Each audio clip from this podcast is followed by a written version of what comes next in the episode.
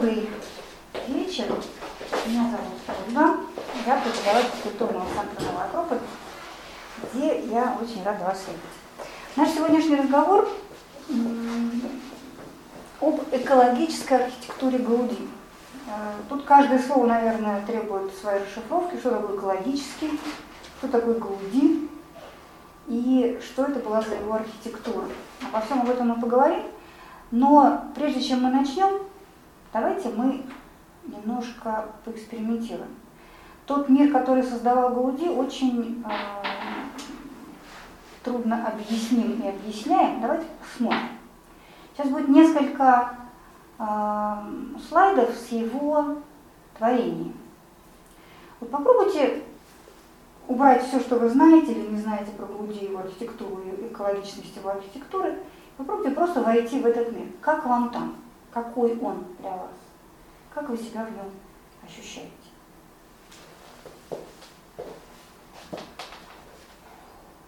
Без всяких пояснений, без каких-то дат, названий, строек.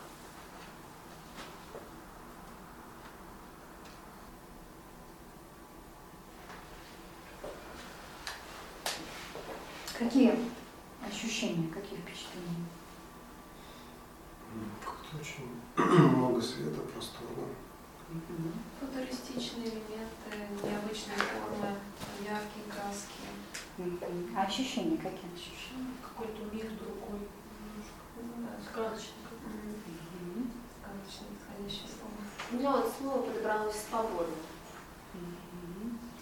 При ну, находишься в помещении, почему-то есть, есть какое-то объем, мне кажется, свободно. При том, что вы понимаете, не все, не все из э, пространства, которые он создавал, большого объема. А вам бы хотелось в этом мире жить? Вам бы там было удобно? Да. Интересно. Интересно, осторожно говорит Тамара. Ну, вопрос, да, вот это как-то так не, не, не ответишь однозначно. Иногда так кажется, что настолько необычно, что, ну... Мне кажется, что это на картинках остается и вот... Почему? Не, не, веришь? не остается на картинках, есть люди, которые... Кажется, кажется просто, что это какой-то картиночный мир, сказочный, да, необычный, где-то вот он там. И даже, наверное, не всегда можно ассоциировать это, связать себя с этим миром. То есть как-то с реальной жизнью, наверное, даже и... Ну, для нас не вяжется, а в Европе есть то есть люди, специальные психологи, делают такие неровности, потому что они считают, что это более естественно. Есть, Ну, это сегодня так делают психологи. Специально. Я так подозреваю, что даже вот Гуди в этом сыграл немалую. Ну вот давайте э, посмотрим, что ж такое он создавал, какие он идеи в это вкладывал. И удобно, неудобно, привычно, непривычно, понятно, непонятно, но это то, что он создал. Более того, забегая вперед, скажу, что многие из изображенных здесь зданий – дома, где жили и живут люди. Какие-то из них стали музеями, какие-то продолжают оставаться жилыми помещениями. Жилыми или какими-то э, функционирующими, ну, про храм так не скажешь, да, ну, вот там есть, был один, по-моему, одна картинка храма была. А вот это, например, то, что вы видите сейчас, это не хоббичьи домики, это построенная возле собора Саграда Фамилия школа. Предполагалось, что она строится на время, пока строится э, собор. А потом она будет уничтожена. Но само это здание школы стало памятником архитектуры, никто, естественно, его не будет убирать. Это реально действующая, действовавшая рабочая школа. А, сегодня, конечно, тоже превращено в музей. Ну вот это такое вполне функциональное здание. Ну, давайте потихонечку э, разбираться. Вот. Еще одно такое, видите, это э, крипто колонна Гуэль, такая лестница, вот такая мебель. Бесконечно удобно, сразу скажу, бесконечно удобно. А это просто такие узоры из дерева вытесаны. Представляете, сколько усилий стоили, стоила эта легкость и изящество. Зачем-то ему это было надо. Вот он, наш сегодняшний герой. Я не могу отделаться от мысли, одно. Я пытаюсь как-то определить этого человека. Э, и вот то, что мне вот буквально сейчас перед лекцией пришло в голову, вспомнилось стихотворение Пушкина про рыцаря бедного. Жил на свете рыцарь бедный, молчаливый, простой, с виду сумрачный, бледный, духом смелый и прямой. Он имел одно видение, непостижное уму, и глубокое впечатление в сердце врезалось ему. Путешествуя в Европу, на дороге у креста, встретил он Марию, Деву, Матерь Господа Христа. С той поры, сгорев душой, он на женщин не смотрел, и до гроба ни с одной молвить слова не хотел. Ну, далее, такие стихотворение. А, ну, он не похож ни на рыцаря, ни на монаха, правда. Это такой зажиточный буржуа, горожанин. Ну, надо сказать, что эта фотография его отражает такой самый светский период его жизни. А, Гауди, его полное имя Антони Пласик Гильем Гауди и Карнет, а, хотел сказать испанец, и тут же осеклась. Если бы его назвали испанцем, он бы обиделся. Он был каталонец. Это сегодня мы с вами видим, что происходит в Каталонии, которая борется за независимость. Но процесс начался не сегодня. Ему уже много э, десятилетий, если не веков. И э, Гуди был каталонец плоть от плоти своей земли и очень много сделавший для того, чтобы ее дух, ее традицию возрождать и поддерживать. Родился он э, в 1852 году в середине XIX века в семье потомственных ремесленников. И э, мальчиком он был, ну, хилым сказать, это вообще ничего не сказать. То есть, в принципе, ему давали три года жизни. Тем более, что э, другие его братья и сестры либо умирали в младенчестве, в младенчестве либо доживали тоже до какого-то такого очень, не очень большого возраста и тоже умирали. И ему предрекали такую же судьбу. Но произошло э, чудо он э, не просто выжил, но в 6 лет, как он говорит, ему было видение. Дева Мария, католические очень такие земли, страны, ему явилась и сказала, что ему, что у него есть своя миссия, что ему есть ради чего жить. И он начал жить. Э, к чести его родителей надо сказать, что э, колоссальными усилиями, колоссальными, невероятными, а, родители ему и его брату дали образование. Для семьи ремесленников это было нечто сверхъестественное. Ну, не было никаких средств. Мы продали кузницу, продали кусок земли, но отправили учиться. А, брат умер в студенческие годы, для Вуди это будет такое серьезное потрясение, но пока вот он только учится. В 16 лет он отправился в в 17 в Барселону. А, родился он в маленьком городке, там недалеко от Барселоны. Барселона того времени, второй половине 19 века, это был город контрастов. Это был город богатеющих, невероятно богатеющих и богатых уже людей. И в то же время город ремесленников, и город торговцев, и город портовый. Жизнь бурлила, кипела. Он поступил сначала в школу архитектурную, а, потом более продвинутое учебное заведение, что когда из него он выпускался, ему сказали, что он либо гений, либо сумасшедший. Потому что уже в те времена проявились все, во всей красе все его качества. А, интересно, что про него-то говорят все время очень разно. А, вообще весь он, кажется, соткан из каких-то противоречий, соткан из каких-то совершенно невероятных сочетаний. Ну, я уже сказала, что он родился и вырос в семье потомственных ремесленников, но при этом в определенную пору своей жизни он был дэнди, он одевался у лучших портных, он э, был гурманом, вел такую вполне советскую респектабельную жизнь. При этом он никогда не женился. У него была одна любовь, но она его отвергла, и он вопрос женщин для себя закрыл навсегда. Э, он, э, с одной стороны, он был в одну пору жизни, да нет, вообще всю жизнь на самом деле, он был очень модным архитектором, архитектором для богатых, потому что то, как он строил, ни один небогатый человек бы не выдержал, об этом мы попозже поговорим. Но при этом он умер в больнице для бедных, куда его привезли, его сбил трамвай, и он был настолько оборван, грязен, неопрятен, что его приняли за, как мы бы сказали, бомжа, за нищего, И извозчик даже не хотел его вести, потому что никто не заплатит за такого.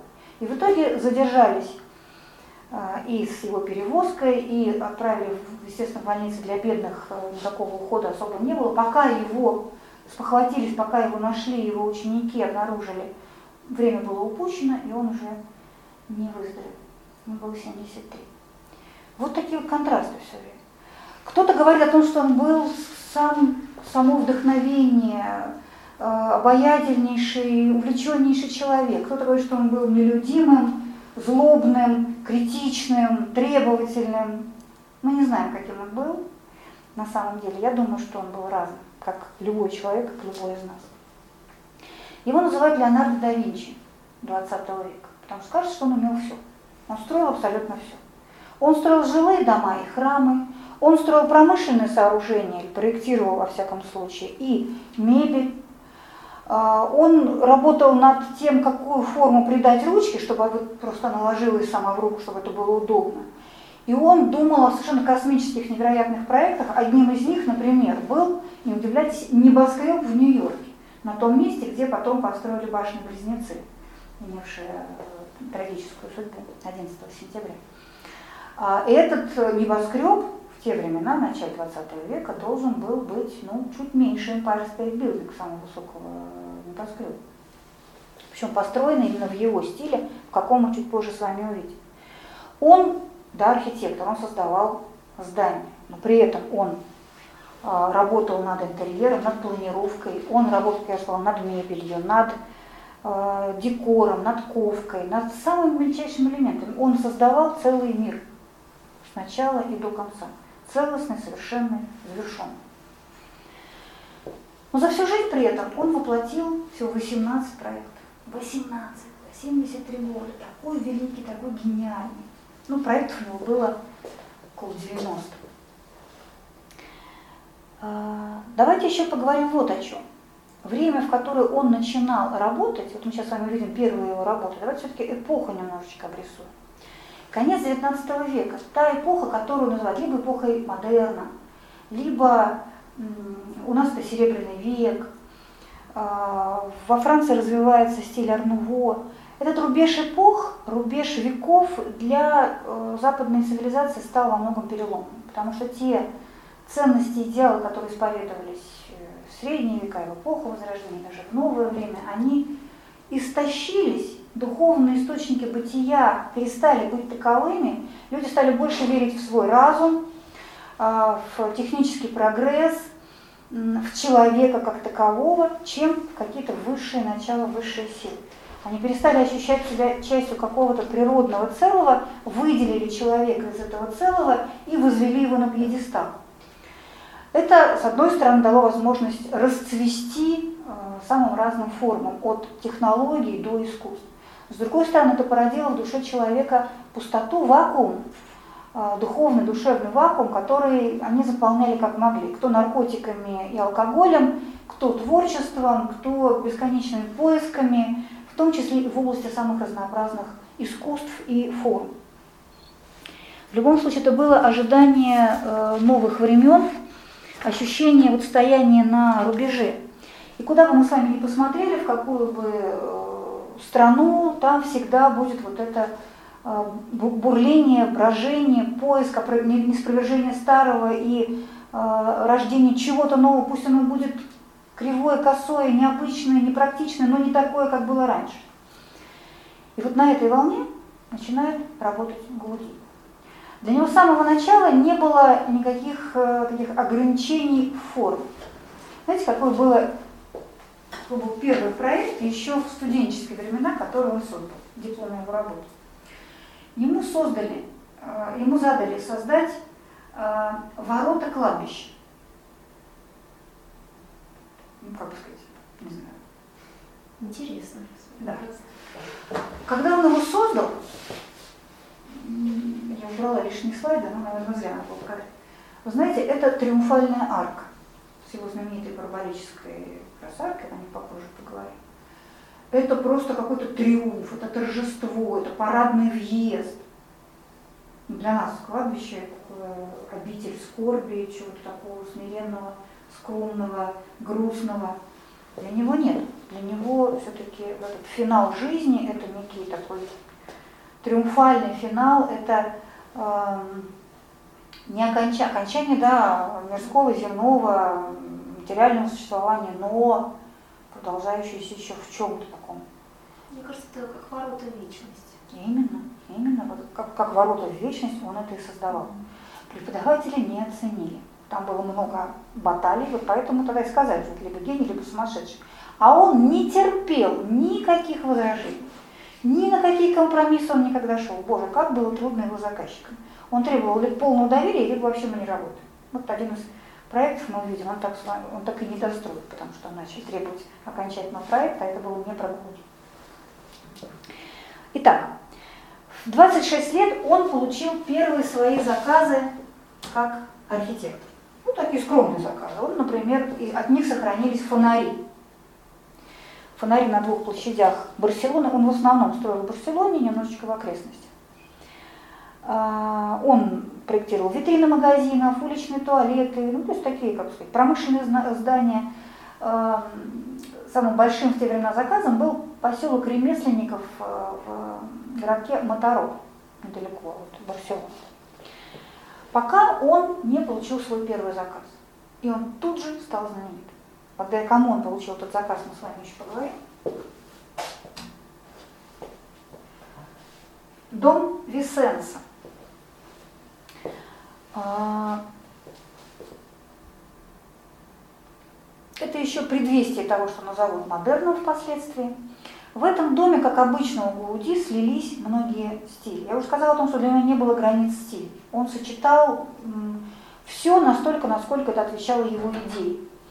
А, он э, вот в этом доме очень так звучно, э, явно прослеживается стиль э, модеха, такой испанский, классический испанский стиль, сочетающий, собственно, испанскую архитектуру и арабскую период конкисты. Мавританскую даже. А, и э, видите, очень много отделки керамики. керамика. Дело в том, что владельцем, заказчиком этого особняка был э, плиточный король Барселоны, собственно, Висенс, Мануэль Висенс и Монтанер. И вот он был владельцем кирпичного завода, вот, это просто, это сказать, ходячая, ну такая явная, стоячая, просто бросающаяся в глаза реклама этого, этого человека и дело его жизни. Ну, то есть это вот все на лицо, что называется. А, но он Гауди это делает очень искусно, очень изящно, потому что отделка плиткой, это вот он это сделал, если не первый, то один из первых, по крайней мере, ввел в моду такой Э, способ декора. А, более того, противопоставление материалов тоже здесь очень играет. Гладкая плитка и вот такой вот шершавый, грубый, нарочито грубый кирпич. Вот на, на этом контрасте тоже играет вся эта отделка. А, на самом деле дом довольно прост. Вот в отличие от того, что вы увидите чуть позже, ну, это такая ну, коробочка просто с некоторыми элементами декора. Но за счет этих элементов он становится практически замком, да? Эм, и вот эти вот на углах балкончики, вообще балкончики, кованые э, решетки, вот это вот э, контрасты цветов, башенки, все очень как-то так э, изящно. Мудыхар, да, здесь звучит, но не в чистом виде. Снова такое сочетание и смешение. Следующий дом, который иногда называют близнецом дома Висенс, это так называемый капричо. А, Диас де Кихан, адвокат и музыкант, э, вот он заказал такой летний особняк, удобный небольшой дом. Он действительно такой небольшой, а, с такой башенкой. А, отличительная черта этого дома, то, почему его узнают всегда, это декор из Господи,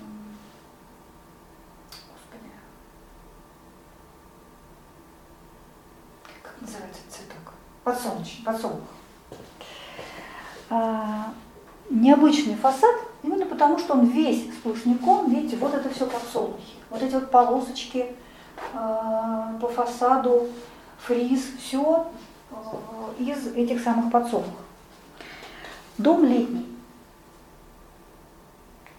Лето солнце. Более того, вам скажу, там так создан интерьер, что его обитатели перемещаются вслед за солнцем на протяжении дня из помещения в помещение. Есть на южной стороне комната для утренних занятий, там, где солнце утро. Потом а, перемещаются в другую комнату, северную, э, э, восток, потом юг, потом запад. Да? И вот так вот по всему дому, по, по этому полукругу, как подсолнухи перемещаются его обитатели, это очень, помимо того, что это символично, это еще очень практично. То есть всегда есть естественная освещенность в этом доме. То есть всегда в той комнате, ты находишься в этот момент времени, удобно, комфортно, приятно. А, этот дом таит еще одну загадку, я не буду так подробно рассказывать, иначе мы с вами не закончим. Там, хоть 18 творений, но поговорить есть о чем. Как он сделал эти э, изразцы, непонятно вообще, потому что у них такая, такая форма, что не, ты не можешь извлечь э, готовый изразец из формы, не разбив ее. То есть то ли он для каждого индивидуально делал, разбивал, или как. Непонятно, такая остается загадка. Вот, то здесь у нас такое сочетание красоты и практичности. Ну и вот видите, вот начинаются уже такие вот растительные а, элементы не только в майоликовых плитках, но еще и вот в кованой ограде. Такой очень тоже капричу, причудливый. Это с другой стороны, вот эти подсолнухи. А вот совсем другое здание. Перед нами средневековый замок. Какая-то шкатулочка в подсолнухах, прямо вот средневековый замок. А как вы думаете, а, там написано, хотел спросить вас, как вы думаете, что это такое, для чего Епископский дворец. Епископ – это статус, должно быть что-то такое соответствующее. С другой стороны, это вам не тютелють, это не какой-то там фабрикант или что-то еще. Это религиозный э, деятель, поэтому все строго, э, величественно, монументально. Ну, как раз вот это здание не было достроено самим Гауди, потому что епископ требовал от него проектик, пожалуйста, вы нам как-то вот нарисуйте, покажите, обсчитайте. Что сказал Гауди? Знаете, или вы мне полностью доверяете, или до свидания. Ну, пришлось до свидания сказать. Дело в том, что Гауди не строил дома, он их выращивал, он их высекал буквально. Когда он начинал, он даже не знал, чем это все в итоге закончится это было вот как будто вот какой-то такой трепетный, рукотворный процесс, несмотря на то, что это такое монументальное сооружение. Это не смысл, что у него не было идеи, идея у него была. Он эту вот форму он создавал, возводил, лепил постепенно. И э, без чертежей, без, как правило, образцов, он создавал всегда нечто уникальное, нечто подходящее именно к этому случаю, отвечающее именно этой идее. А черпать форму он мог откуда угодно. И откуда он их черпал, мы с вами э, увидим. Э, он был чрезвычайно требовательный. Он мог переделывать все по несколько раз. Он мог, если там, скажем, использовалась мозаика, мы увидим скоро эти работы, он мог выстроить рабочих с этими кусочками мозаики и их конфигурировать, пока не добьется нужного результата. То есть это был такой исключительно творческий процесс. Каждая мелочь его волновала. Он ничто не мог оставить на волю случая. Вот, и здесь э, сочетание уже религиозной символики и вот этого такого могучего здания. Вот так оно выглядит с другой стороны. При этом очень удобная вот эта вот картинка как раз оттуда. Очень удобная, красивая, такая сдержанная, э, но при этом в меру роскошная, величественная организация внутреннего пространства еще одно здание, связанное с э, религиозной сферой. Он учился в Терезианской школе при Терезианском монастыре в свое время, и вот э, ему заказали сама конгрегация Терезианская, то есть это общество Святой Терезы Авильской, такая была в 16 веке святая. Эта организация имела очень ограниченный бюджет, э, но он это делал вот из благодарности, поэтому он все-таки пошел, нельзя было делать какого-то пышного экзотического здания. Поэтому он пошел в форму скромная, но все очень а, продумано. А, ну, в частности, а, ну, плюс обед, род, ну, обед бедности, да, они просто были бедные, они исповедовали обед бедности.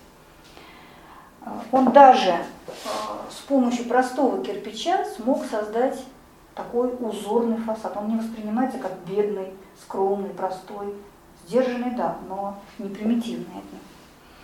Там просто есть очень интересные приемы, которые мы с вами увидим э, чуть позже.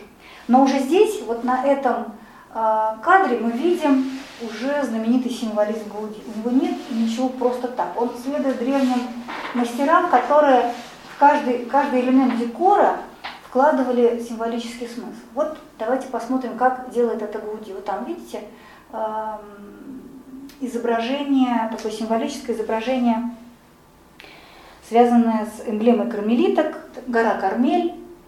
Вот там шапочка э, такая нам, ученого, это потому что Святая Тереза была первой женщиной, доктором теологии и так далее. То очень такой большой, разнообразный, красивый символ. Ну, давайте посмотрим другие, вот поближе это, этот символ Терезы.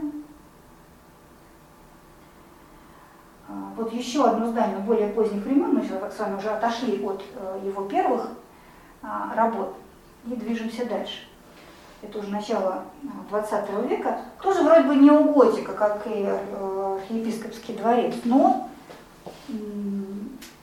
у этого здания очень интересная история. Это уже не епископский, это уже светский дворец. Он построен был на месте эм, каталонского, дворца каталонского короля Марти I, которого прозвали человечным. Э, король был, жил тогда в 15 веке здесь, а это был заказ на летний дворец для Донны Марии Сакс. Это важно, сейчас я объясню почему.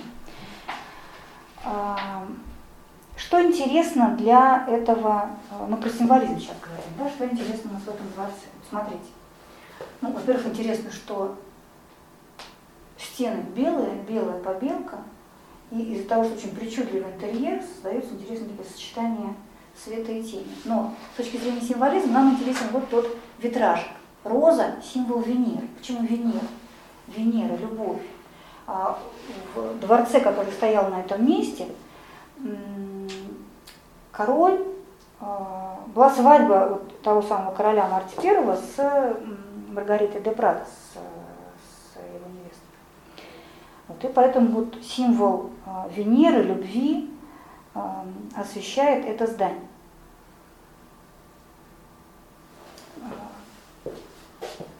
Мы с вами будем э, э, не просто какие-то здания целиком осматривать, а по на разные темы брать разные их фрагменты и элементы.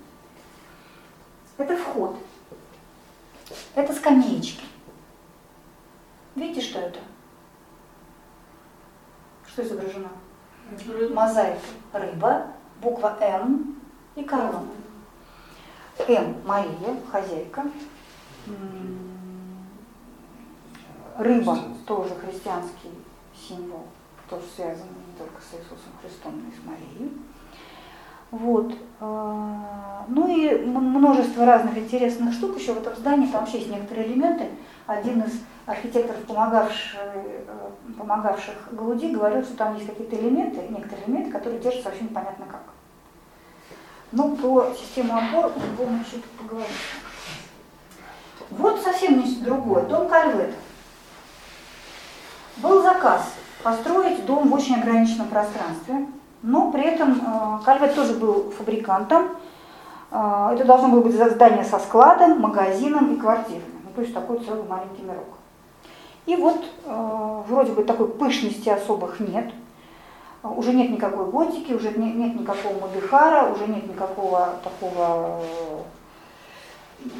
древнего. Он экспериментирует с каталонским барокко, таким классическим, но делает все равно все по-своему. Тут тоже много разных интересных элементов. Сейчас я вам покажу некоторые крупным планом. Мне знаете, что нравится? Вот видите, там наверху в этих а, уже на, на уровне балкона. такие гербы кованые металлические, и там еще есть крючочки. Знаете для чего они? Очень часто вы можете увидеть на разных старых домах, без лифтов, так сказать, для подъема тяжести наверх. То есть если мне нужно что-то такое большое, тяжелое поднять, это поднимали снаружи и через окно затаскивали. Вот. А вот маленькие символические элементы, мы для этого с смотрим. Ну вот смотрите, вот, просто дверной молоток, просто, но Гауди просто не бывает. Изображен жук, символ зла, и каждый, кто стучался в дверь, как бы побеждал зло тем самым. Ну вот, вот так. А э, вот это вот кипарис, символ гостеприимства. Вас здесь ждут, говорил этот дом. Ну и там, естественно, разные еще другие элементы. Но в частности, грибы были в орнаменте.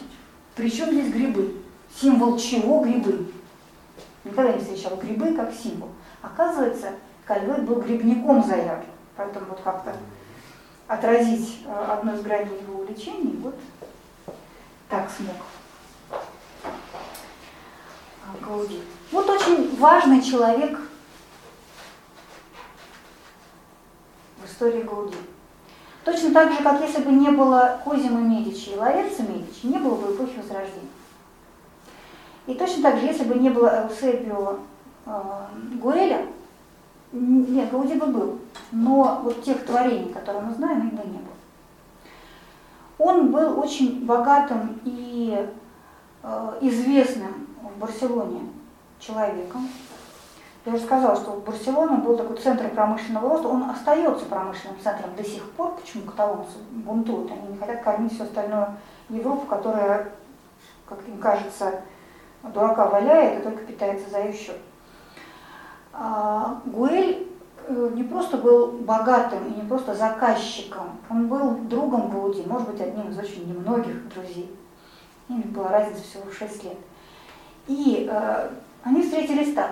В те времена, когда Гауди еще был совсем молодым и только мог делать, что имел возможность сделать, что в витрине, он так работал над витриной одного из магазинов, что проходивший мимо, увидевший процесс, процесс Гуэль, заинтересовался, познакомился с ним.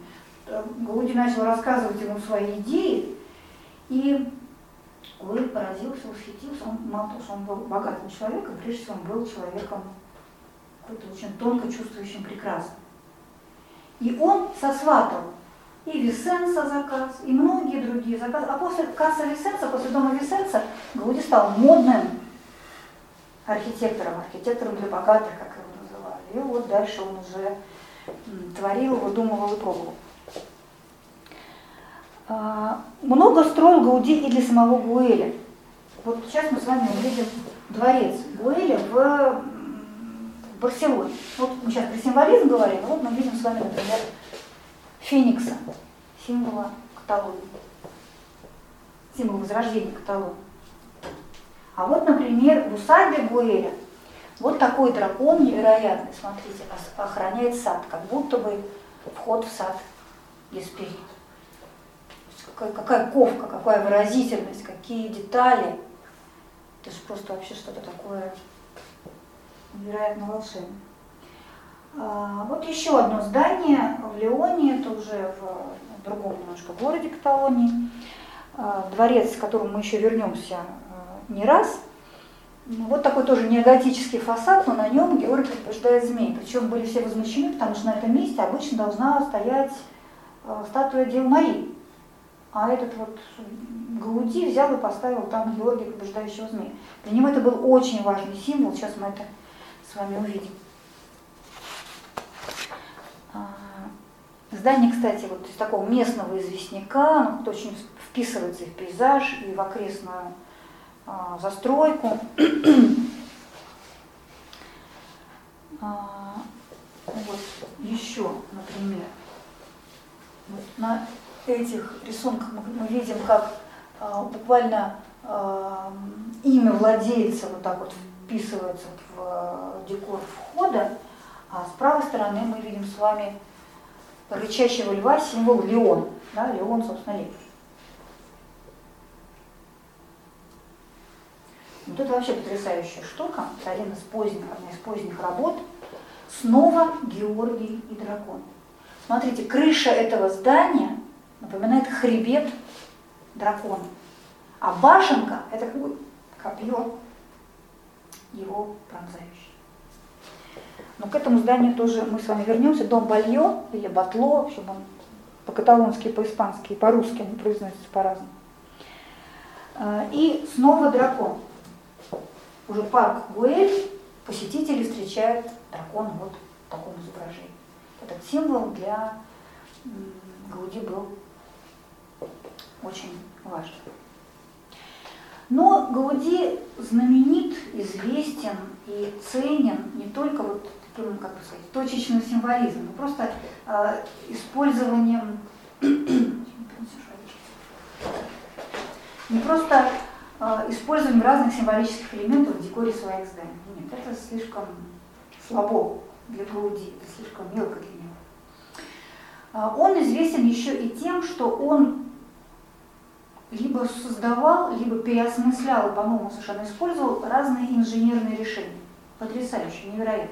Вот давайте с некоторыми из них познакомимся. Освещение. Как он решал этот вопрос? Вот тот самый э, дом Батинеса, где э, Георгий, помните, на фасаде такой неоготический особняк, большой, громоздкий,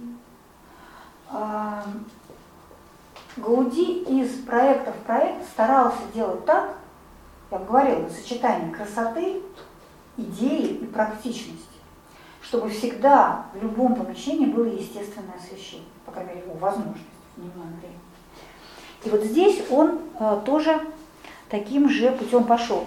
В этом доме шесть световых двориков. Вот там внутри, такие шахты, можно сказать, световые. То есть все помещения, ни одно помещение не Э, оказывалось лишено света. Плюс световые башни еще были, которые давали свет какие-то внутренние пространства. Вот э, той самой конгрегации Святой Терезы, помните, таким суровым кирпичным фасадом. Был тоже внутренний дворик, который давал э, освещение. По сути говоря, на этой игре света и тени создавалась пластика пространства внутреннего. Вот дворец Гуэль. Давайте немножко рассмотрим. А, вот это там, где был феникс, вот он, этот феникс. А, внутри, в центре этого здания было такое трехуровневое большое общее пространство, а по периметру располагались все остальные помещения. Так вот, освещался этот внутренний дворик с помощью вот той башни с окнами. Он давал достаточно света. Плюс еще были Э, окна с четырех сторон там под ним, которые освещали э, пространство помещения вокруг. Дом Батло, Балье. А, видите, как тут тоже все решено. Чем глубже, это световой дворик тоже, вид сверху. А, чем ближе к земле, тем более светлая плитка. Чем выше, тем она более темная чтобы уравновесить освещенность, так сказать. А, и в том же самом здании, вот смотрите, не просто э, удивительный интерьер, про них мы еще, у нас речь впереди, а это вот освещенность, освещение. Видите, как витражами, вообще-то в Барселоне очень жарко и очень много солнца. Это нам с вами как-то так, э, а нет, у нас тоже все хорошо с освещением. Тогда мы с вами понимаем, а, почему иногда он Э, пропускал свет через витражи, чтобы немножко дозировать эту освещенность, наоборот, сдерживать немножечко яростный напор солнца. А, вот тут, в этом же здании, видите, как расположены окна для того, чтобы была везде естественная освещенность.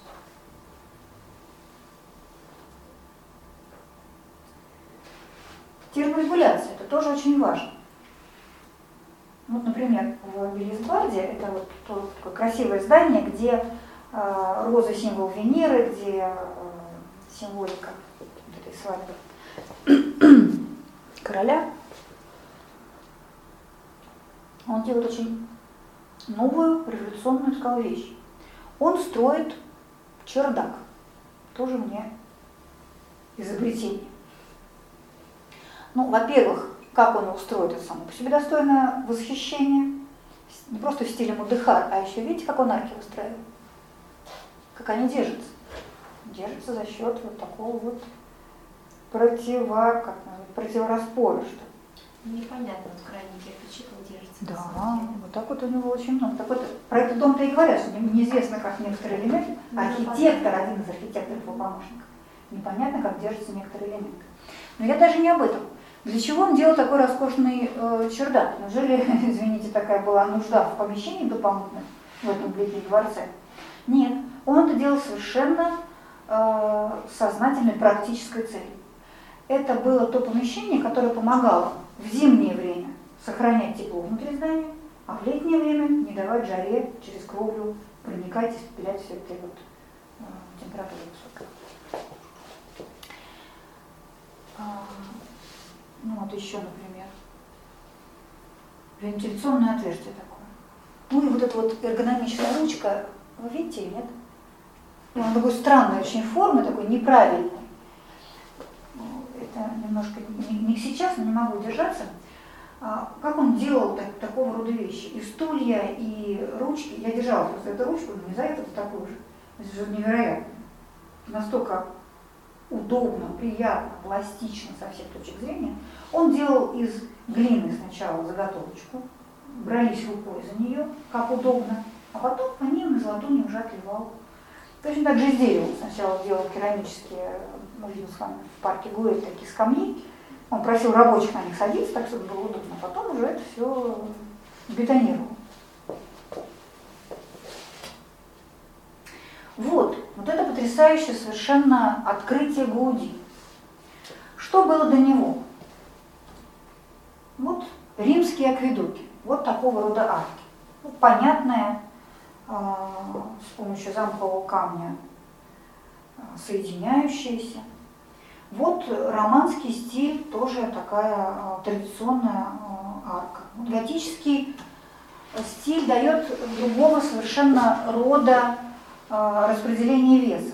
В готическом соборе, как вы знаете, а, массивность стен перераспределялась на пристроенные элементы через аркбутаны на контрфорсы.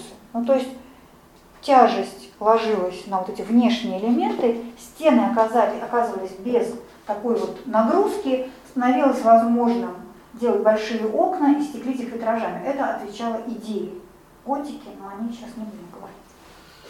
Что делает Гауди? Он совершает, можно сказать, революцию. Во-первых, он создает каркасную э, структуру, конструкцию зданий. Вот тот самый дом Батинеса, который мы с вами уже видели, оказывается, например, такую неправильную форму имеет. Странно, да? Какой был участок, такой он им приходилось застраивать. А во-вторых, он распределяет вес без несущих стен. Он э, основной вес он ставит на каркас и плюс вот эти вот э, чугунные колонны создает с каменными подушками, с каменными капителями. Смотрели и думали, ну это же все рухнет, это же вообще все невозможно. Там боялись заходить в, это, в этот дом. От него требовали какой-то гарантии, что это не, не рухнет, не упадет. Более того, писали заключение о том, что это не будет стоять. Он говорит, давайте, давайте, присылайте, я их повешу в рамочке на стенах. Любил издеваться на это счет. Не то, что не упал, он стоит, и никаких даже подвижек нет, хотя там фундамент, не сказать, чтобы очень а, большой и прочный. Еще одно уникальное совершенно сооружение. Винодельня, вот э, тот самый Гуэль заказал. Смотрите, стена и кровля, они совпадают в данном случае. То есть а, тоже сама конструкция совершенно уникальна.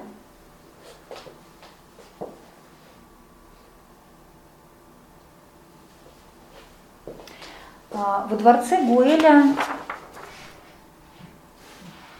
а, он начинает использовать, ну, на самом деле, немножко раньше их начинает, использовать вот свое изобретение, которое называется цепная арка. Одним из принципов, который исповедовал Гуэль, было не изобретать. У меня есть такая фраза потрясающая. Человек должен не создавать, а открывать. Все есть. В природе все есть. Надо просто уметь видеть, уметь у нее учиться. Как он создает те формы, которые оказываются чрезвычайно прочными, невероятно прочными, которые рассчитаны так, как сегодня э, может рассчитать только самый совершенный компьютер. Он создает нечто совершенно невероятное. Где оно у нас? Не здесь, а попозже. Вот.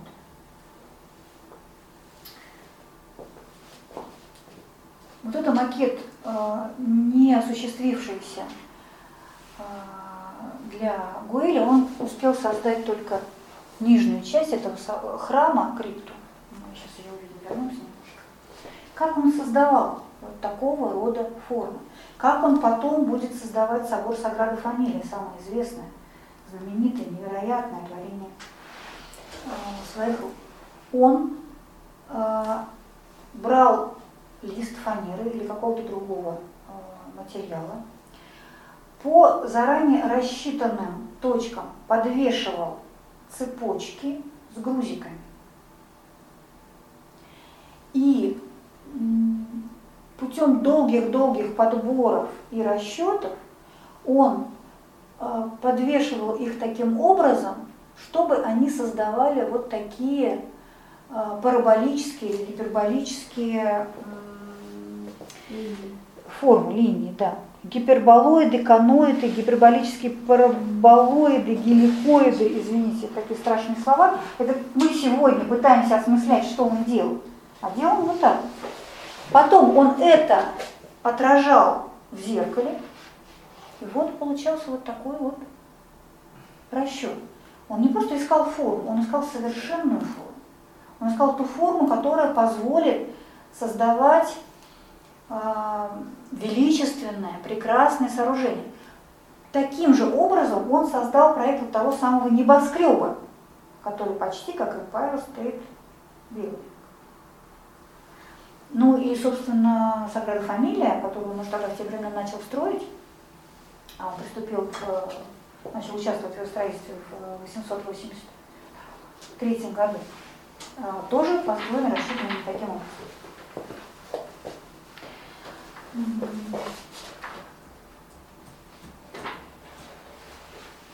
Вот видите, эти арки созданы именно таким способом. И мы их очень часто можем увидеть. Вот та самая крипта, вот к этому будущему, к тому будущему собору, который я изображал, он смог, успел построить только ее. Посмотрите, какая она видите.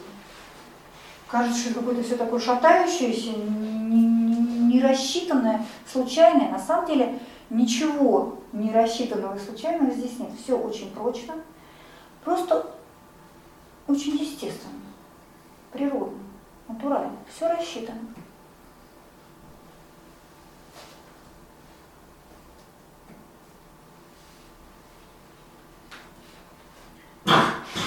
А это внутри этой крипты, то, что он успел построить. Смотрите, как, как ребра свода, у него этот элемент будет повторяться много раз,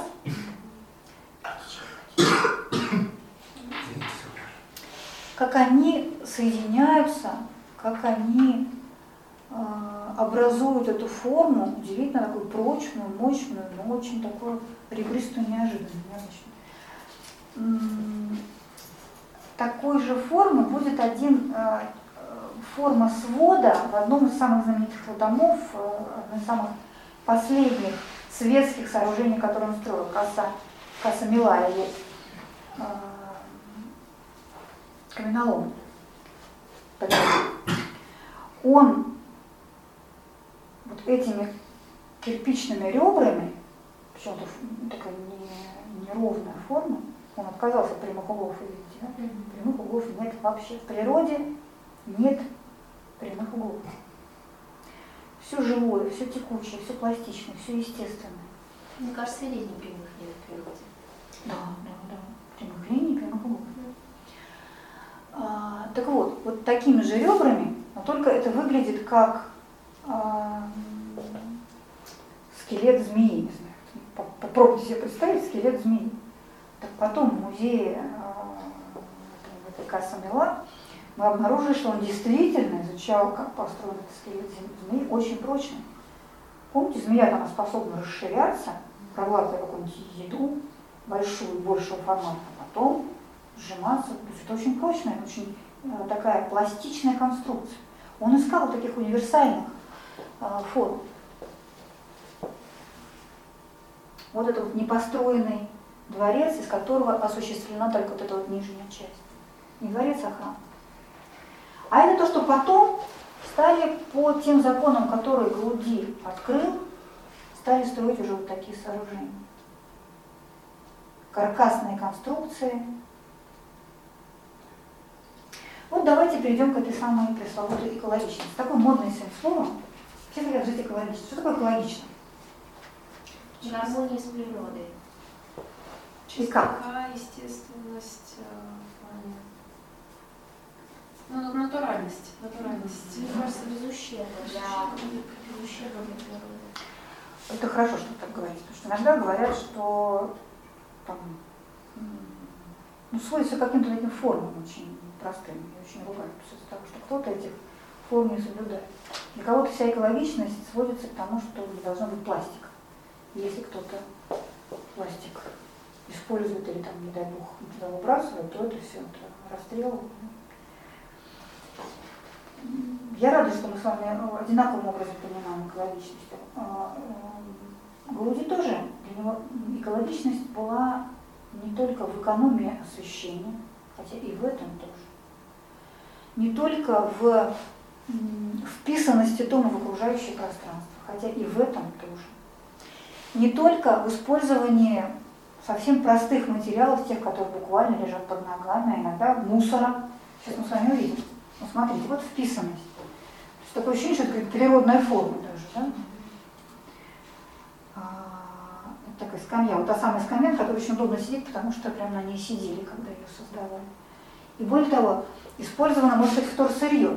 Вот эта вот мозаика из осколков состоящая, просто избитой керамики. Более того, это превратилось в целый стиль, который называется тренкадис. И визитной карточкой Барселоны в итоге стала вот эта мозаика. Вы можете это увидеть там очень часто. Вот. Природа, да, в природе нет ни прямых линий, ни черно-белого. Всегда ярко, цветно, оттенки полутона. Вот эти вот колонны построены из э, строительного мусора. Более того, они представляют собой водоводы, которые э, помогают собрать вот там внизу под этим помещением, э, в дождливый период собирают влагу, чтобы потом, напоив этого сада, ее использовать. Все идет в дело, все очень практично. Вот тоже вписанность такая, то есть как будто естественная дорога. Вот из грубого природного, вот прямо здесь, может быть, растущего, хотел сказать, камня, живущего, имеющегося, вот строятся такие колонны, сооружения.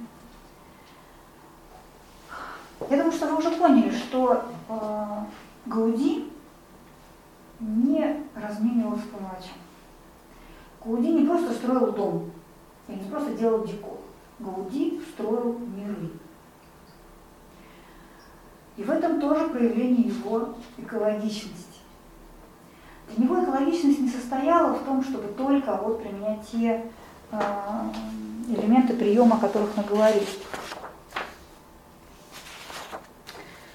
Он э,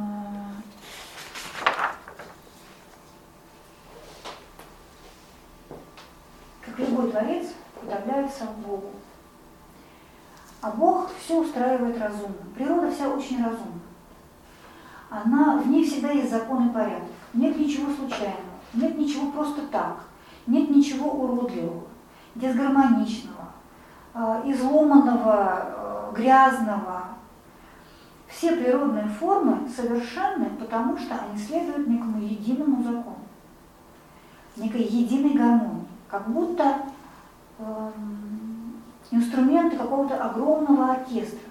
Каждый исполняет свою партию, и каждый старается слиться в общем хоре. И поэтому, как и великий творец, Гауди старается создавать маленькие или большие миры, в которых все правильно, все согласно предназначению, закону, все э, гармонично, целесообразно, прекрасно, э, все текучее, все пластично, все растет, все на своем месте. И человек в этом мире на своем месте. Он берет за примеры э, те проекты, которые, э, о которых мечтали и Томазо Кампанелло, и современные ему э, урбанисты, которые тогда уже работали. Он берет за примеры древние э, города-государства и древние святилища, которые тоже представляли собой сочетание совсем разных элементов. И храма, и театра, и библиотеки, и бани. Это все было увязано в некий единый комплекс. Вот так же создавался, например, парк Гуэль. Ну, очень интересная история, тот самый Эусебио Гуэль, о котором мы уже говорили, задумал создать на окраине, тогдашней окраине Барселоны, сейчас практически центр города, на пустынном холме мир. Поселок, с домами, участками, садами, общественными какими-то местами, для того, чтобы это был какой-то гармоничный, правильный мир. И получил, естественно, Гауди. Но для Гауди такого рода вызова, мне кажется, просто это было огромное вдохновение. И вот была куплена земля, были разбиты участки, около 60 было. Участков и предложили их покупать всем желающим, состоятельным людям. И тут никто не захотел ехать в эту деревню на окраину города. Выкуплено было два участка. Один, один из них выкупил сам Гауди. Он там поселился долгое время, пока он не, перес, не переселился в Саград Фамилия, посвятив себя целиком уже строительству храма. И Гуэль. Но было построено вот два, как минимум, дома, и вот был вход сделан.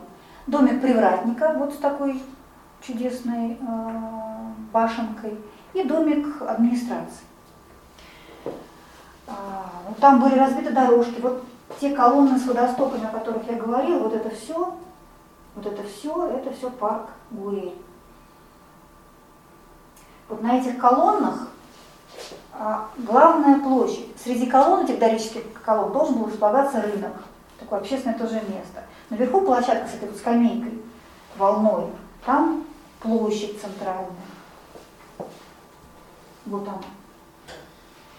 И, как я уже сказала, внизу там вообще водосток, маленькое водохранилище. Вот.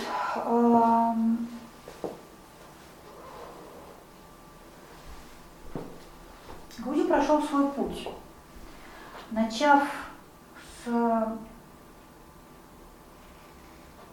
такого вот сочетания уже имеющихся стилей, но при этом имея ощущение собственной миссии, начав с дендизма и э, такого состояния своенравного архитектора для богатых, который не шел ни на какие компромиссы, а строил то, что он считал нужным, он с самого начала до самого конца был человеком вот с этой самой, пониманием этой самой миссии. И у него всегда была идея. Он никогда не делал чего-то просто так. И вот это та самая идея в высшем смысле слова экологичности, понимание того, что есть мироздание божественное, совершенное. Есть человек, который может идти поперек этого мирового порядка, этой гармонии, этой музыки сфер, а может учиться ее открывать, помните эту фразу, человек не создает, человек открывает. Он всегда стремился увидеть, понять, познать и выразить, создать мир, попадая в который человек бы изумился, поразился, восхитился и изменился. Он был не первый, кто ставил перед собой такую задачу. Очень, ну не, не очень. Многие ее тоже и выражали, и воплощали. Ну давайте так вот, не будем далеко ходить, давайте к русской культуре брать. Петр Первый, знаете такого человека? Вот пришло ему в голову где-то там, черти где, на болотах, создавать новую столицу. Ну почему ему ну, старый это было мало? Вы понимаете, где в те времена был Петербург? Он сейчас на границе, в общем, находится. А тогда это было при отсутствии сапсанов, э, интернетов и даже поездов, не говоря уже машин, это просто был край земли. Это было очень непрактично, это было непонятно.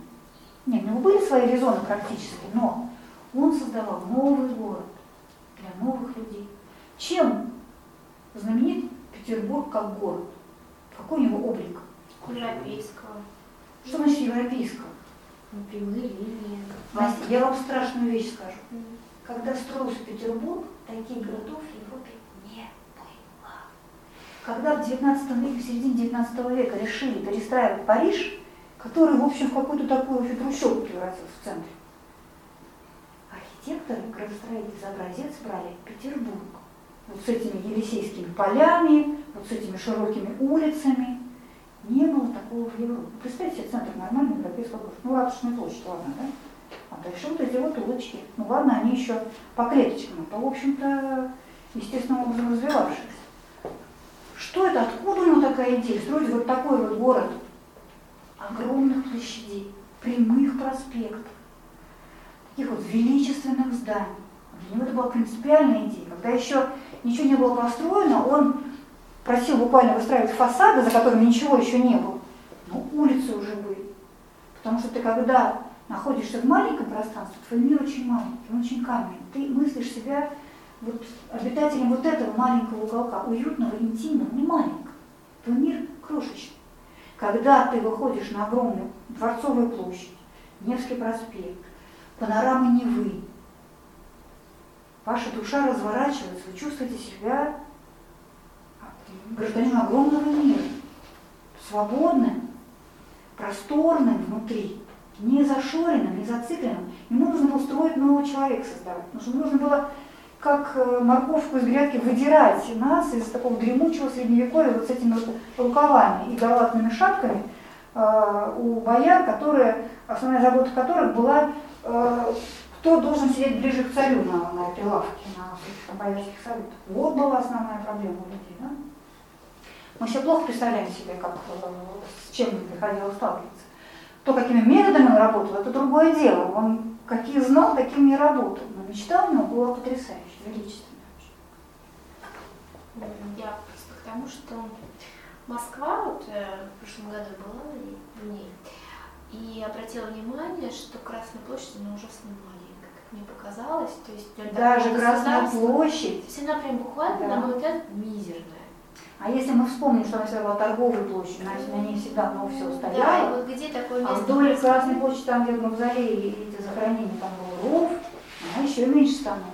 Москва без этих самых э, Кутузовских проспектов огромных наших, ну, она очень такая камерная, она очень уютненькая, она очень естественным образом развивалась, поэтому это вот такой очень маленький интимный мир. Но она прирастала все время, я так поняла, что она была Ну, понятно, и да. она прирастала. А Питер-то он проектировался как вот Волгоград после войны. Конечно. Как город круг. Это город воплощения идеи, я об этом говорю. То есть строился сразу мир. И этот мир должен был менять человека, попадавшего туда. Другой пример тоже из нашей культуры. Царицыно. Парк Царицыно в Москве. А, В 70-е годы 18 века его проектировал архитектор Василий Баженов, который был не просто масон, а он был такой видный масон, из ядра масонского.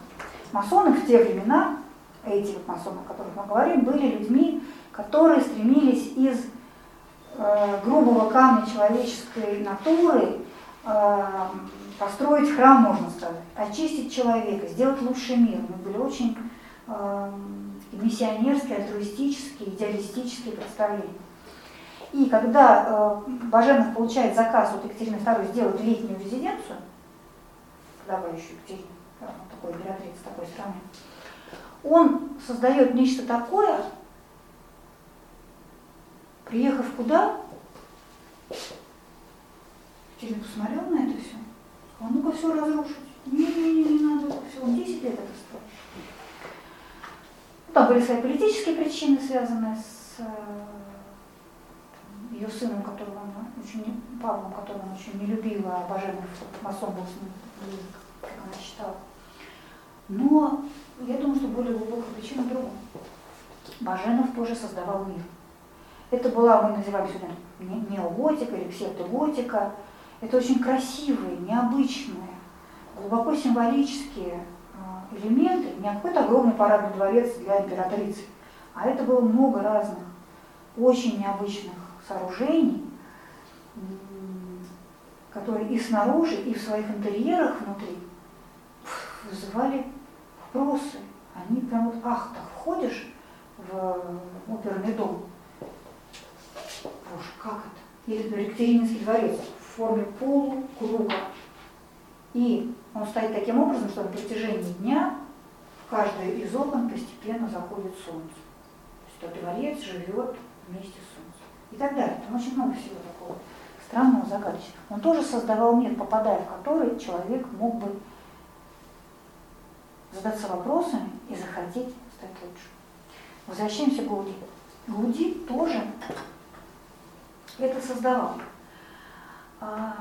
Более того, он хотел, чтобы даже обычный дом, жилой дом, тоже был таким, не просто эргономичным, не просто практичным, не просто каким-то уникальным, а чтобы это был мир, в котором все правильно, в котором все в этом смысле экологично.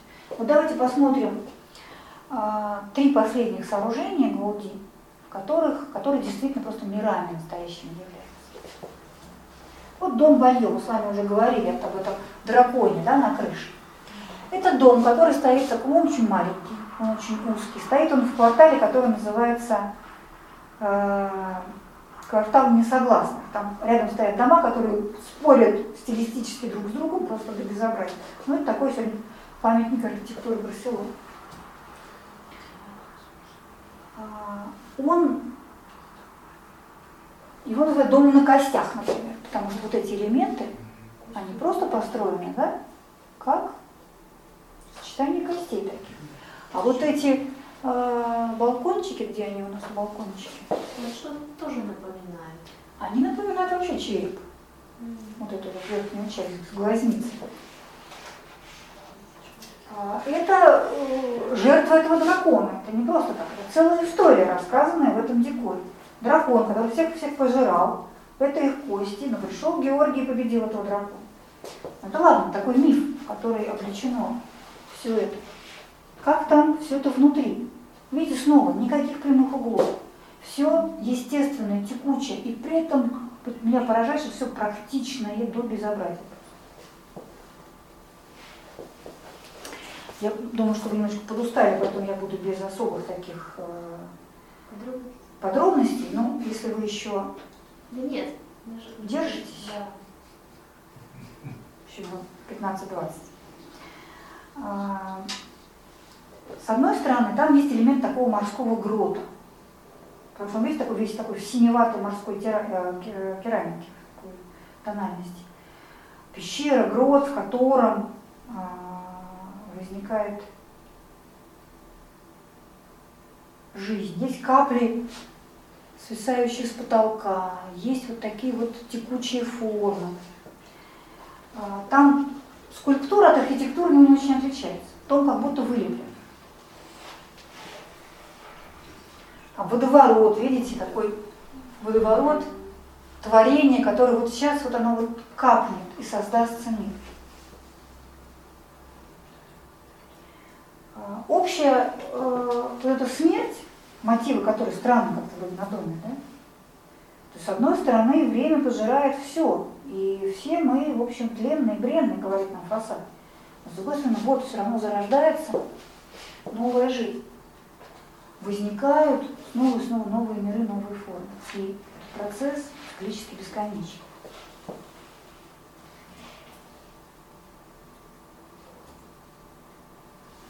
Вот смотрите, тоже это... Поручни лестницы. Да, поручни. Там вообще нет прямых, прямых еще. В доме, к сожалению, нет этой фотографии, надо было найти в своих фотографиях, в следующем доме. Там просто вот она, она должна быть ровненькая, по нашему представлению, она просто так вот изгибается. Вот ты вот идешь, ты понимаешь, что вот это вот живое. Это вот такое вот правильное. Вот такая лестница. Вот такие элементы назвала.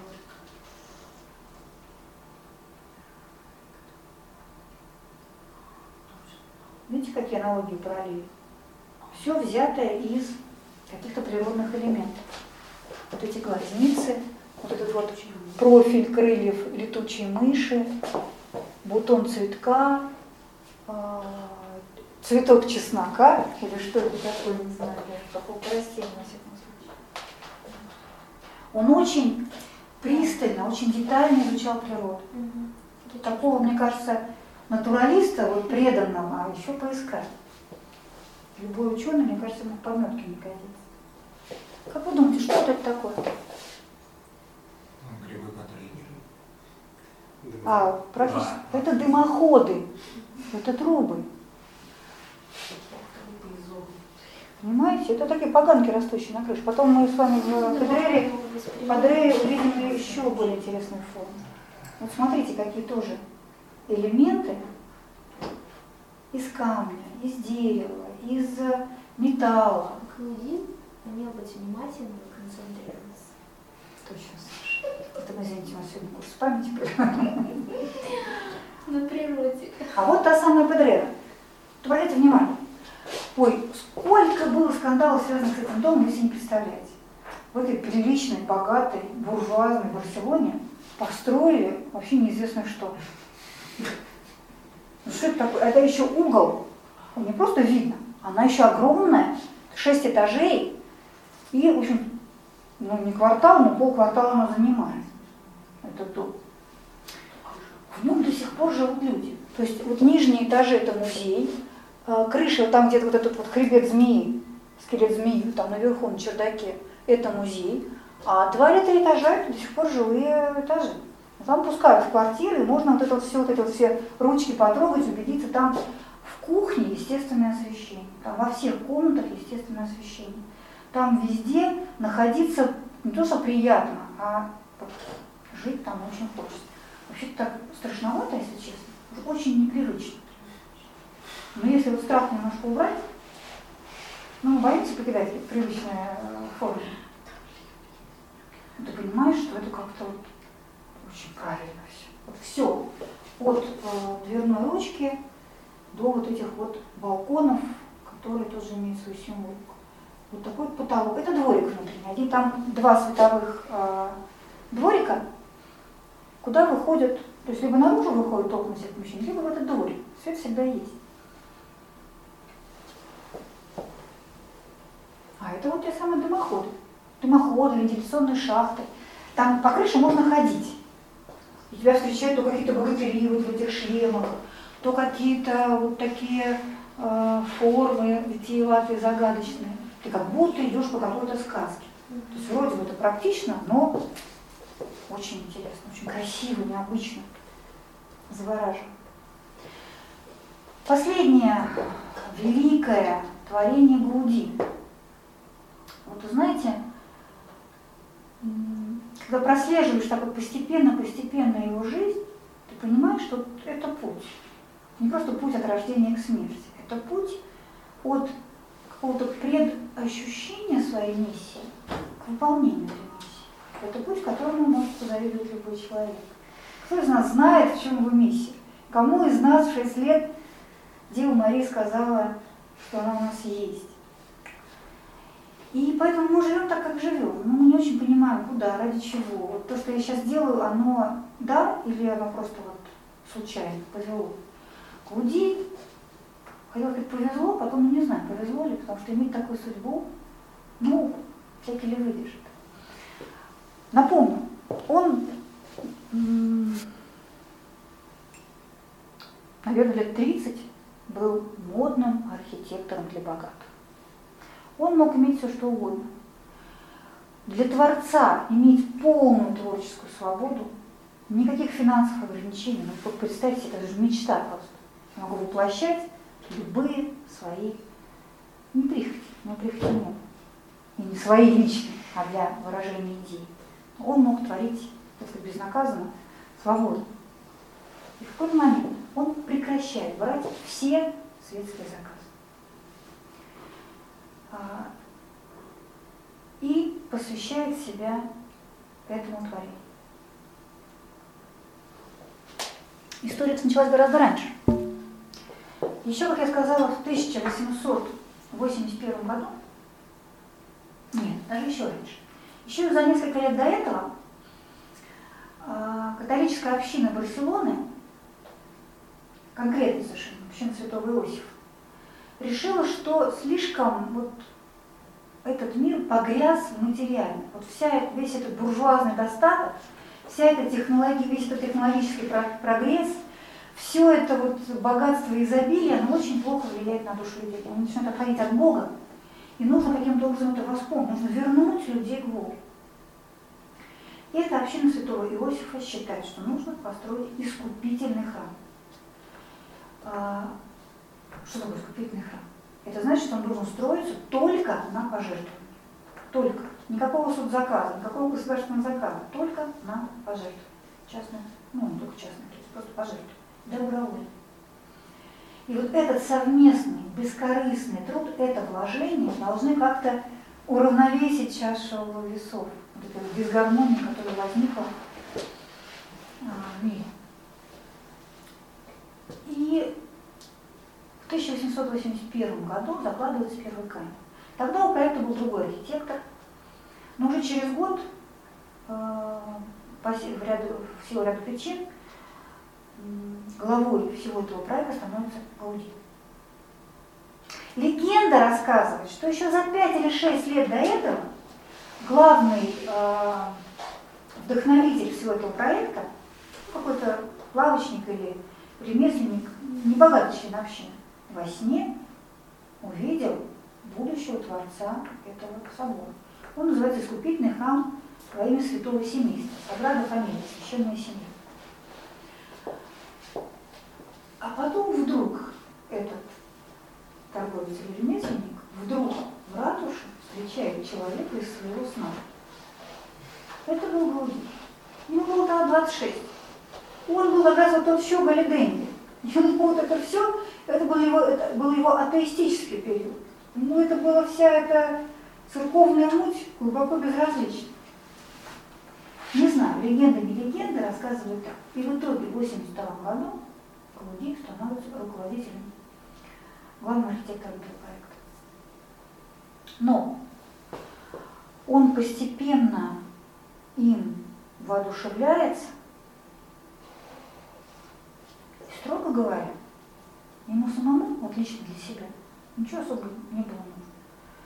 Несколько э, жизненных потрясений совсем отворачивает его от такой вот прожигания жизни, мирской, вот от этих вот Э, он перестает э, получать удовольствие там, от красивого, красивой одежды, вкусной, изысканной пищи. Он живет все проще и проще, потом в 42 года переживает очень сильный духовный кризис, и после этого он продолжает эти заказы, но они ему нужны только для того, чтобы окупать строительство Саграды Более того, когда не хватает этих заказов, он просто идет с протянутой рукой на улицу, буквально смысле потому что ему нечем заплатить рабочим, и собранную милостыню он э, тратит на это. Он тратит на это все. Он отдал свои деньги, все заработанные и так далее, и так далее. И в какой-то момент э, он полностью прекращает всю остальную работу и посвящает себя только Богу.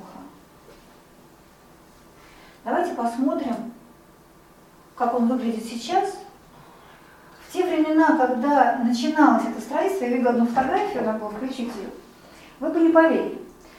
А, вот там, где сейчас этот район Эшаполь, блестящий, модный, можно сказать, центр Барселоны, в те времена было голое поле, по которому ходили коровы и овцы. И вокруг, а, посередине этого поля вот этот вот начал разводиться этот храм. Это был такой окраин. Ну, там выделили место. Где выделили место, там и строили. Нам он кажется высоким очень, да, по сравнению с немаленькими домами. Это не маленькие, это 5, 6, 7-этажные дома. Над ними он как над маленькими малышами возвышается. Но будет он практически в полтора раза выше. То есть основная, главная, самая высокая башня еще не возведена, не построена. Вот таким он должен быть. Еще разочек. Смотрите. Вот эти башни, вот эти боковые, на трех фасадах стоящие, символизирующие 12 апостолов, это вот те, которые мы видим сегодня. А еще будет четыре башни, посвященные апостолам, вернее, они почти есть. Еще большая башня, номер три, башня, а, нет, Дева Мария у нас, вторая башня вот, с, со звездой. Дева Марии и башня Иисуса. Очень высокая. То есть это что-то такое невероятное. Он строится уже сколько лет? С 81 года? Около 130 лет. И был он построен не раньше 30 э, -го года, 2030 года. Когда Гуди пеняли на сроки строительства, он говорил, мой заказчик никуда не спешит. Ну, заказчиком был Бог, а заказчиком не была община, какие-то люди, нет. Знаете, он так не мелочил, не разменил, не мелочил. И вот если говорить о строительстве миров, то вот собор Саграды Фамилии, даже в том виде, в каком он есть сейчас, это один из самых прекрасных миров, которые только можно сегодня увидеть. Воплощенный в камне. Кстати, немножко о нем расскажу, чтобы вас не сильно утомлять.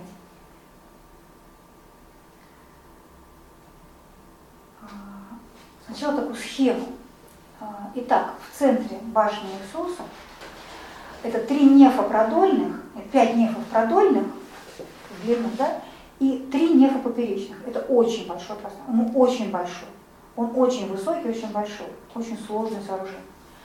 У него три фасада. А, по традиции восточная это апсида, там никаких фасадов не делается, входов с восточной стороны, это самая святая святых, там не делается, а вот с запада, юга и севера. А, и вот эти соборы, о, господи, эти фасады, они все разные. Сам Гауди успел построить не очень много.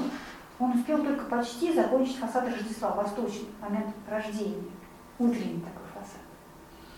Оставил зарисовки западного фасада, фасада скорби. Он поражает, сейчас мы с вами увидим, просто шок, когда ты увидишь. И э, южный фасад Рождества, северный фасад страстей и восточный, вот он будет вот таким, но он еще совсем-совсем не создан. Вот мы видим как раз фасад Рождества. Видите, вот, ну сейчас мы... Ну, типа пещерки там какой-то должен быть, наверное. Там целая история. И на одном, на другом фасаде, который готов разворачивается, целая история. История Рождества и история страстей, а, распятия и воскресения. Вот это фасад Рождества. Это более подробно высота башен. Видите, самая левая это будет высокая башня Иисуса, это э, этих самых евангелистов, это Дева Мария, это э, апостол. Высоту видите, да, какая? Mm-hmm. Почему важно, почему эта картинка?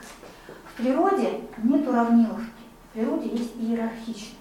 Самое важное – самое большое. Менее важное – менее большое. На иконах вы так все и увидите. На иконах Иисус, Дева Мария, ближайшие ученики Христа будут более э, большими фигурами изображаться. А люди и ну, подобные им существа совсем маленькие. Не потому что создатели икон не в курсе, как кто выглядит. Нет, просто в самом изображении отражается смысл, отражается значимость. И здесь то же самое. Самое значимое, самое высокое. Остальное все по иерархии. Кстати говоря, вот эта вот высота 172 а, метра, 72,5. Символично. Это чуть-чуть меньше, чем высочайшая, чем главная святыня э, Барселоны, гора Монсеррат. Такая священная гора с монастырем. Вот не может быть собор выше, чем эта гора. Поэтому он намеренно сделан чуть-чуть поменьше, несколько метров. Вот эта башня уже созданная, каждая из них, внутри каждой из них винтовая лестница, по ней можно подниматься на смотровую площадку и все подробно рассматривать. И поражает то, что это все отделано до последней мельчайшей детали. С Земли-то вообще никто не увидит. Но смотрит-то не Земле, он-то рассчитывает на другого заказчика. А это по всем традициям средневековых мастеров предполагает, что каждый элемент посвященного Богу творения должен быть совершенным. Поэтому Клауди не жалел никаких, несмотря на то, что нужно было просить милости, он не жалел необходимых средств. Если нужно было вот так сделать, он добьется, чтобы было так. Вот фасад Рождества. Давайте хоть немножко посмотрим на элементы. Видите, он такой весь как будто бы вылепленный руками. И здесь разворачиваются э, самые разнообразные э, истории из вот этой евангельской всей, э, из евангельского повествования. И пещера, где рождается Иисус, и Иисус ребенок, и так далее, и так далее. Сейчас я уже не буду там подробно-подробно. И ангелы вот такие, играющие на музыкальных инструментах, и трубящий ангел. Вот, не здесь они. А, нет, вот они. А, вот. Сейчас мы взглянем более подробно его. Вот над этим центральным элементом, вот это вот древо жизни,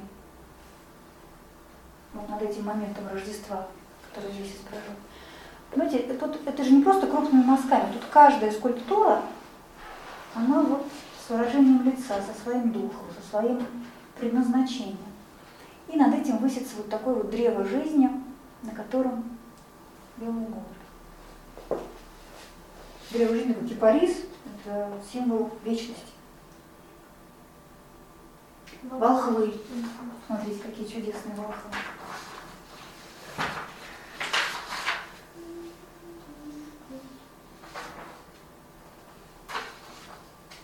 Ангелы-музыканты.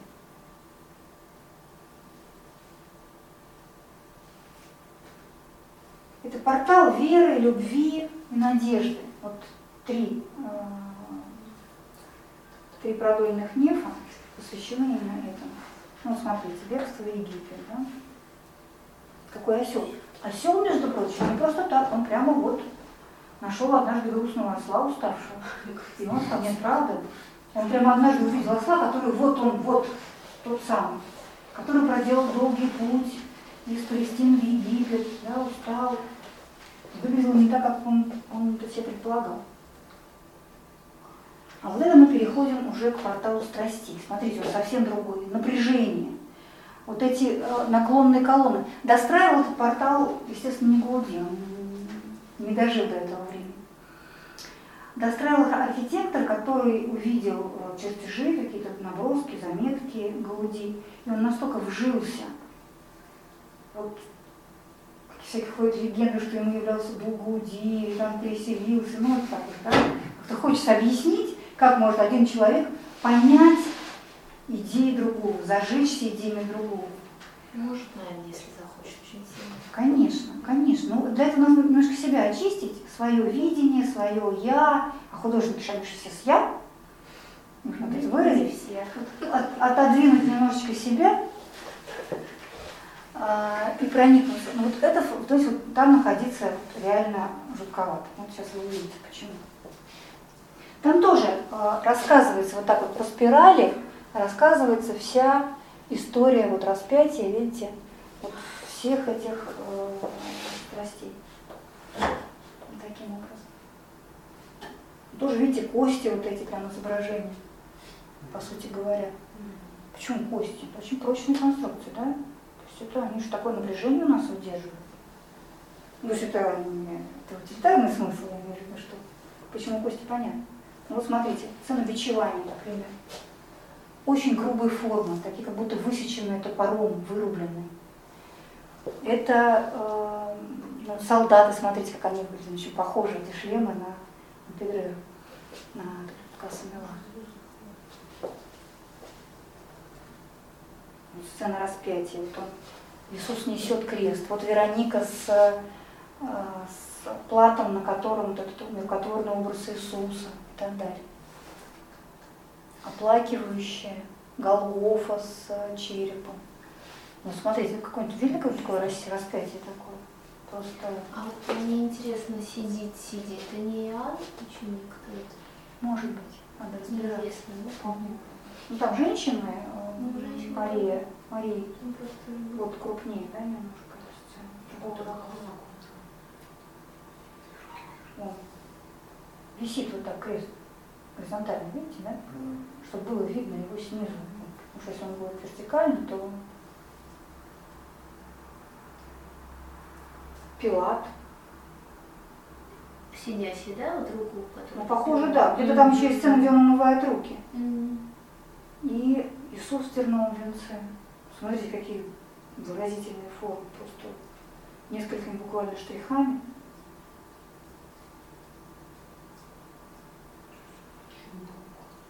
А это уже интерьер. Ну, как бы цветы напоминают, да? Это деревья. Это огромный лес, который а, раскинул свои кроны вот там под потолком. Причем это все тоже очень такие важные элементы. Как будто вы видели, когда у деревьев такие суставчики, как будто бы Мгм. есть, почки, откуда а, развивается несколько, где они делятся. Вот точно так же, как деревья выстроены. Там очень много секретов в в структуре этих колонн, там внутри они одного материала снаружи другого. Но э, есть витражи, например, у него же южная и северная сторона. С южной всегда солнце, с северной света мало. И поэтому витражи сделаны разного цвета. Север, сторона- северная сторона желтый, оранжевый, красный. Теплые. Чтобы немножечко компенсировать недостаток освещенности, холодность севера. С южной стороны, где наоборот всегда палящее солнце, Барселона очень жарко, жарче, чем у нас вообще. Там, вы понимаете, голубоватые, зеленоватые, такие холодноватые тона, которые компенсируют это палящее солнце. Но при этом интересно, что внутри практически нет антропоморфных изображений. Все только очень символические природные формы. Снаружи, наоборот, вся евангельская история, а внутри тебя ничто не отвлекает от главного. Вы попадаете в пространство, где человек действительно должен поднять голову, где человек должен не то что восхититься, он должен испытать священный трепет. Должен точно знать, куда э, устремить свой взор. Вот это место, это алтарная апсида. В любом храме восток э, и вверх – это всё самое-самое священное место. Я даже, в общем, долго думала, как же может быть в таком месте, как можно изобразить Бога. Что там должен быть Бог.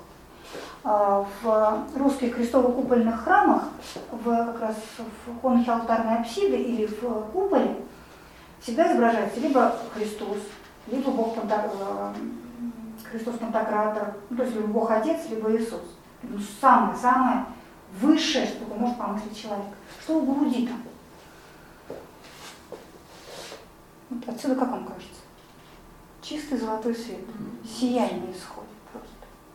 Это треугольнички, золотые треугольнички, которые выстроены в треугольничек. Ну так, если рассматривать. Но это золотое сияние, исходящее оттуда. Это просто невероятно. Это верхняя часть, он настолько огромный, что его очень сложно снять целиком, поэтому это только вот верхняя его половина. Это еще один взгляд на уже боковой мир. Этот храм совершенно, еще раз повторю, невероятен. Он был рассчитан на э, многотысячную паству, на хор, по-моему, полторы тысячи человек хор взрослый, 700 де- детский хор, 5 органов.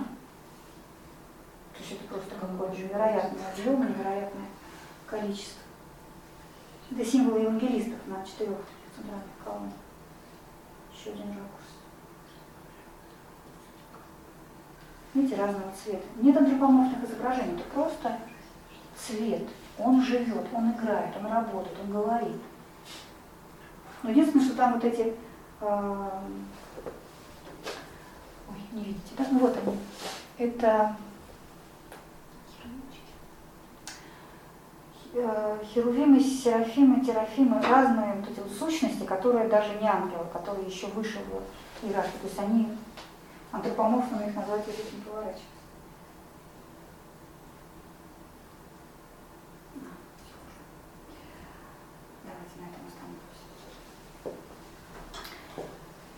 Ошибка Галуди, еще раз повторю, не в приемах, которые мы применяем, не в практичности, не в эргономичности, не в использовании тех или иных материалов. В этом во всем да. Она в том, что а, он понимал мир как некую божественную гармонию, которая воплощается в том числе в природе, в природных формах, где нет ничего случайного, лишнего, неправильного, который, у которой есть закон, единый закон, единый порядок. Если научиться понимать этот порядок, этот закон и жить в соответствии с ним, и строить в соответствии с ним, то это будет... И вряд ли он произносил слово экология. Я думаю, что он говорил о Боге скорее, чем об экологии. Для него это э, высшее, чем можно, что можно посвятить Богу тому заказчику, перед которым он внутренне отчитывался. И этот вот рыцарь бедный, Антонио Гауди, а, когда-то в детстве, ощутив это призвание, эту миссию, он, мне кажется, все-таки, можно сказать, что он прожил очень счастливую потому что он знал, что он делает, он знал, куда он шел. Очень трудно жил, очень а, он не был счастлив в семейной жизни, он практически не имел друзей, он был... То есть с такой с обычной точки зрения какой-то неудачник. Все, что зарабатывал, отдавал на благотворительность, можно сказать, чудак человек. Но когда сталкиваешься с такими судьбами, понимаешь, что очень ему завидуешь. Потому что вот это вот ясное понимание, как оно вообще все устроено, ради чего стоит жизнь, а что ерунда. Вот этому, конечно, очень... И, и есть сила следовать, не просто понимать, ощущать, а еще сила следовать, действовать, воплощать. Вот это, конечно, пример, мне кажется, служения. Одного из тех понятий, которые для Гуди тоже было святым. Он служил. Служил Богу, через это служил людям. И то, что он не был милым, мягким, пушистым, белым, очаровательным, ну, его право. Так что э, я, готовясь к этому разговору, задумалась о экологии, экологичности, о жизни, о правильности. Мы не можем строить такие дома, мы не можем даже жить в таких домах, но, наверное, со своей жизнью мы все-таки можем что-то сделать, понимая ее смысл. Задачу стремясь, э, стремясь этот смысл воплощать тех формах, которые нам доступны. Ну, если я не архитектор, но я владею каким-то другим инструментом, каким-то другим мастерством. Так что э, э, между тем, как он скончался, дух лукавый подоспел, душу рыцаря собрался без тащить уж в свой предел. Он где Богу не молился, он не ведал где поста, не путем не молочился, волочился он за матушкой Христа, но пречистая сердечно заступила из-за него и впустила в царство вечно половинца. Думаю, что так было с Клавдией. Спасибо. Спасибо большое.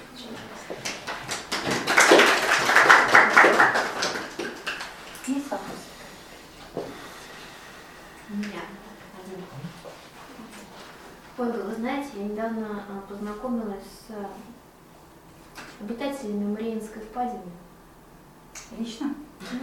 Ну, нет, на картинке. И у меня такое впечатление, что вот эти как раз безобразные создания. Вы сказали, что в природе все очень органично, очень красиво, а, но они вот мне показали все логику. Вот как быть? Скажите. То, что снаружи, действительно, да. Настя, э, вот смотрите, собака и, например, шакал. Кто из них? Для нас какой персонаж? Ну, приятнее, наверное, собака и шакал. А из чего мы делаем такие заключения? На каких, на основе каких критериев мы судим? Думаю, каких-то эстетичных. Ну, потому что собака живет с нами, она нам какую-то пользу приносит, там, дома, и она милая, можно погладить шакал, питается там неизвестно чем, падалью какой-то, ну, вообще такой злобный, противный, еще вот мы мультфильм про Маугли смотрели, там это, да, Почему? В природе есть и то, и другое. Да. Почему шакал плохой? Он нормальный, часть природы. Он пожирает падаль и устраняет вот этот источник э, там, разного рода болезней. Он он шакала полезен. Я бы не готова была болеть всем например. Так это наша проблема. Это с нашей субъективной человеческой точки зрения что-то является хорошим или плохим. я знаю, что подарила вам на Новый год. Фотографии этой рыбки. Я шучу. Я человек.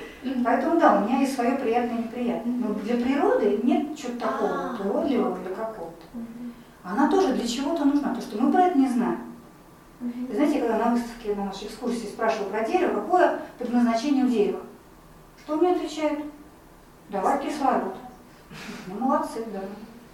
Она вообще не в курсе, что она там живет для того, чтобы нам давать кислород. Она живет по какой-то своей, по своему закону, по своей причине. Побочным эффектом это является то, что мы дышим этим кислородом. Это так все, все увязано, что нет никакого, э, как это сказать-то, Уродство. даже не уродства, а Ничего лишнего. и лишнего все необходимо, все идет в дело. Все полезно, все практично, все эргономично, говоря нашим языком.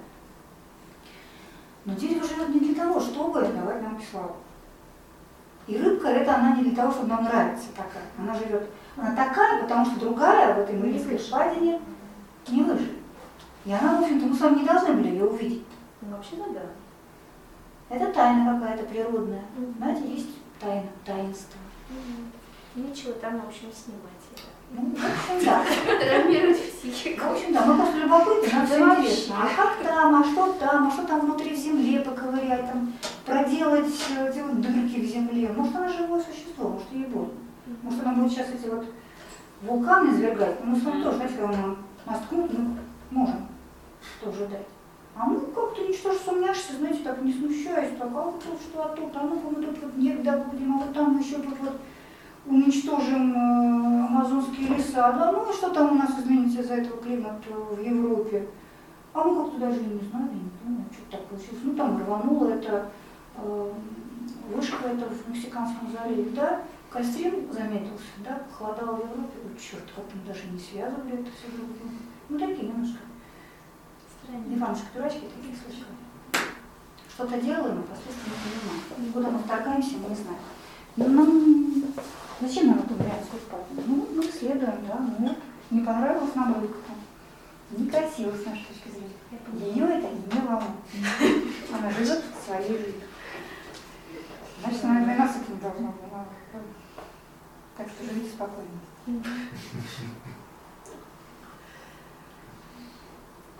Ну что, спасибо, что вы это все выдержали. Было непросто. Это было интересно и познавательно. Приходите еще, мы по субботам на разные темы собираемся, лекции проводим и разные практикумы а, философские и околофилософские, связанные с вопросами смысла, выборов, счастья и так далее. Ну,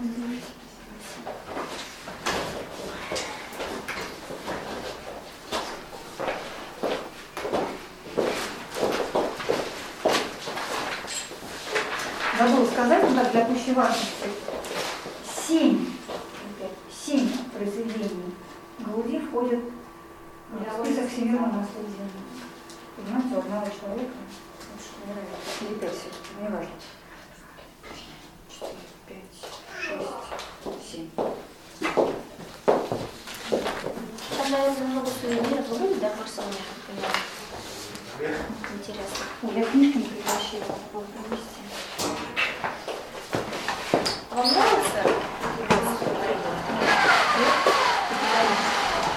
Ну, Дрейфель, да, вот. Нет?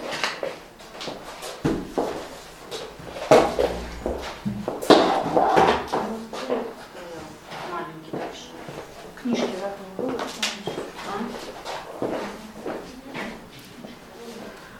Ну, где стоял? В библиотеке? И большой тоже? Да.